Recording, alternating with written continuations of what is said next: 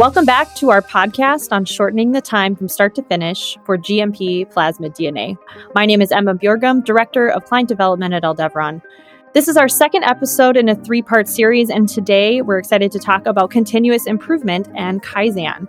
I'm joined by Andy Rogers and Michelle Berg, and I'd like to ask if you would introduce yourselves. Andy, if you could go ahead and give us some background, that would be great. Yeah, hi, my name is Andy Rogers. I'm the Director of Operational Excellence. And, you know, just one thing I love about being here at Aldevron is just really helping people think about a better way to do things uh, with the the, the time that they spend at work. Awesome. Thanks. And then Michelle Berg, if you want to go ahead and give your intro, that'd be great. Great. Thanks, Emma. So, my name is Michelle Berg, and I serve as the president of the GMP Nucleic Acids Business Unit. Um, something that I'm really excited about with uh, within this business unit, we get to serve clients who are creating just some breakthrough science, translating that to medicine that's having true impact to patient lives. And that's something that I am absolutely passionate about. Thanks. Excellent. I'm so excited to have you both here today to tell us a little bit more about how we've been able to utilize continuous improvement, what Kaizen means, and get into a little discussion around that topic. Andy, could you start us off in telling us a little bit more about what is Kaizen, maybe a little bit of historical information on what is behind it and how it's been utilized both in historical context as well as potentially at Aldevron? Yeah, thank you. Uh, you know, Kaizen is really two words that mean good change and you know it it's really just a, a, one of the tools or concepts that's used in the continuous improvement umbrella of of all the different tools out there. But yeah at, at its at its heart it means good change. And the the modern history of it probably started about 100 years ago with henry ford and and what he was doing uh, you know let's just say about 100 years ago. And then Toyota took what they saw at the Ford factories and, and added a lot of human um, parts of it. Uh, they started really relying on the workforce to drum up ideas and improve and all that. So the way I describe it is Henry Ford is, is kind of the modern day father of continuous improvement in Kaizen. But Toyota really took it and took it to the next level and perfected it with more of that, that human interaction side of it. Um, it is used in a lot of different industries in a lot of different companies. Uh, I'm sure thousands of companies out there are using it now. Um, you know, it's used in state government. So the state of Iowa is using Kaizen and continuous improvement to improve their processes. Healthcare, obviously, we are in a uh, an industry that's maybe on the periphery of healthcare as I'm talking about it now. But if you look at ThedaCare out of Wisconsin, if you look at the P- Pittsburgh Regional Healthcare Initiative, th- there's a lot of healthcare entities, Sanford, you know, uh, locally that are using it as well. So again, good change, and it's not necessarily a five day effort. It's it's just good change. So it can be a two hour improvement. It can be a, a two month long improvement. Thanks for that that background. It's really interesting to understand the wide potential applicability, I think, of Kaizen. Michelle, maybe we can pivot to you and, and you could give us a little bit of background and understanding about why we maybe have chosen to employ Kaizen at Aldevron. Yeah, thanks for the question, Emma. Um, so, first, I'd probably anchor you into the values that we hold true and dear to ourselves here at Aldevron. Um, first, being we innovate and advance, we serve uh, a second, we collaborate, and then finally, we make lives better. And so, honing in on that first innovation and advancing, uh, you know, that's something that's always been part of the the spirit with which Aldevron has approached things. Um, the aim to continue to get better, to do better, um, to find more efficient ways. And so I, I, see Kaizen and some of the other tools that Andy and his teams are bringing forward as a, a maturation, if you will, that as we continue to grow, as our clients continue to advance in the field, it's kind of a responsibility that we see to mature our processes, to evolve how we're thinking about continuous improvement, and to do this in a much more formalized manner. And so, um, you know, that I see as a it's just as i said it's a continuation in the spirit with which we approach things and holds true to the values that we laid down so many years ago yeah i think that's such an important piece that we really do continue to leverage and and to work within the values that we have at Aldevron to be able to improve and, and get those the therapeutics to our patient population to the patient populations that these organizations are serving faster um, I think it would be helpful, maybe, Andy, if we can go back to you to tell us a little bit more about the impact that Kaizen has had on Aldevron's operations as well as our project delivery and efficiency. Maybe if you have specific examples that you could point us in the direction of and how we've been leveraging Kaizen at Aldevron and to Michelle's point, been incorporating that to uh, really hone in on our values. Sure. Yeah, I'm going to give you a mix of both objective and some anecdotal, uh, you know, type of examples as well. But you know, one of the bigger things that is is tough to measure is just that, as Michelle mentioned a little bit, the culture piece, the teamwork, the collaboration, innovating. You know, it, it's it's a little tougher to measure that, but you know, in these Kaizen events and then after them, it the the discussions are innovative. The culture is starting to shift. There's some again, some really good positives that are tough to measure. But if you think about the objective side of it, um, you know, to get those results that the business needs, um, readiness, you know, that's a challenge that was there in the past and it's still there, right? We still are not perfect, but I heard the comment today that the readiness meetings are now boring.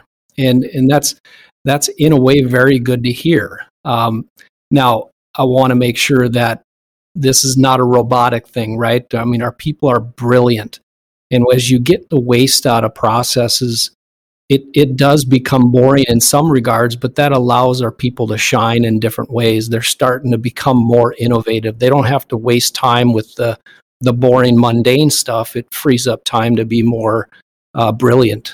So let's talk lead time. If, if you look at 2021 versus 2020, uh, we are currently 40% better in terms of lead time. And anytime you take a process and you improve it by 40% or more, it, it really means you're not tweaking it. And that's one thing that we're after here at Aldevron is truly transformational type of change. And, and how to do that is you always have to look at the waste in your processes. And when you do it, it makes things like safety better, makes quality better. It obviously helps with productivity and and really that sets us up to help more clients and their patients um, and their needs and it, it, also makes the internal team members here at Aldevron it makes their lives a little bit easier at work and and that's also a, a great benefit of uh, just focusing on waste and lead time reductions yeah, those are some really powerful metrics and, and examples. I really appreciate you sharing that and where we've come from and where we're going with Kaizen. And in particular, I think really hones in on our point here of shortening the time from start to finish. So thank you um, for for sharing some specifics around those uh, particular examples and data points. Michelle, I'd love to ask for your thoughts on Kaizen. Um, you know, Andy has given us some again some great examples here. What are your thoughts on on Kaizen and how it's been applied and utilized at Aldevron? Yeah, thanks. You know, for the comments that Andy had made, just want to clarify that that's for GMP um, service level plasmid. And so we're able to have had that type of an impact on the overall timeline without, of course, any kind of compromise to ultimate safety of the product and how that impacts um, and reaches the patient. So that's something that, again, collectively we're very proud of. And as far as how I feel personally about Kaizen, um, I will say that I'm a convert. Um, I, I, wasn't necessarily a skeptic or um, a non believer, but um, really just seeing those that I've been able to participate in personally, um, just being a, an executive sponsor for the others, that I love the results that we're seeing. I'm kind of a, an efficiency junkie anyway, uh, as you know, but this has been really, really exciting to be a part of, and and probably one of the most exciting things. Andy touched on it. It's um, it's the cultural piece. It's always been part of and inherent to us, but it is really cool to see team members coming together, a little trepidatious at the beginning, not really sure what's going to happen. Um, you know, sitting down and doing these exercises, um, just really getting to understand all about Kaizen. And as these five days unfold and they see what is possible, um, you know, they within themselves have almost like a, agreed about it, if you will, that, okay, well, what else can we take on? Like, what else can we tackle with this process? Um, and, you know, as far as the results, Andy touched on it. I mean, that's, that's pretty outstanding. And we're going to continue to go back and, and, you know, examine, do whatever else we can to, to find and squeeze out more of the white space. But um, you know, we've we've taken instances where we've dropped uh, a tremendous amount of email traffic. I mean, that's kind of the bane of existence for many companies, and so um, we're able to drop um, you know emails, as I said, and really put in much more efficient pathways, um, reducing the number of steps or handoffs. Um, you know, these are things that build up over time, and unless you're deliberately looking at how to take and assess and and really meaningfully winnow it down, um, you're you're just going to continue to do the same thing that you're going to do, um, just because that's what you're accustomed to. So I love that it's a five day, in, in this case, blocked just to look at what can we do to get better. And I think you pointed it out. That allows us to not only do better, um, do more swiftly, again, without that compromise to safety and quality for our clients, that collectively we're all here to have impact. That's why we we show up. That's our why. Ultimately, is just to have that impact to to patients, to um, consumer lives, uh, and that's that's pretty cool to see the power of these Kaizen events. So it's a very long way of saying super believer in in what this um, can do.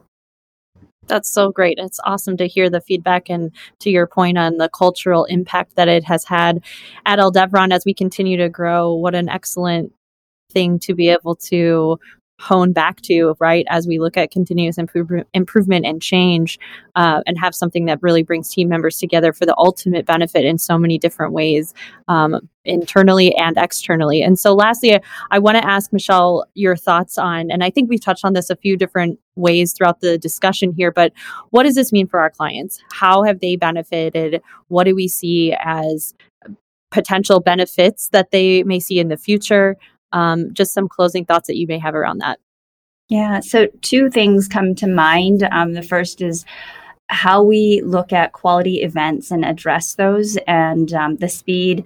But as again, uh, without compromise to the quality of investigations, the output of results, that is something that not only have we done better with and and uh, uh, achieved better, but we've now started to get client commentary that they're noticing, um, and they're starting to ask, "Well, what what are you doing? How have you done this?" And uh, you know, now it's kind of fun because we're having discussions about kaizen with our clients, and they're starting to pick up on some of these things as well. And so um, that's one example. And then another that I think is yet to be realized is one of our more recent kaizens in and around stability studies.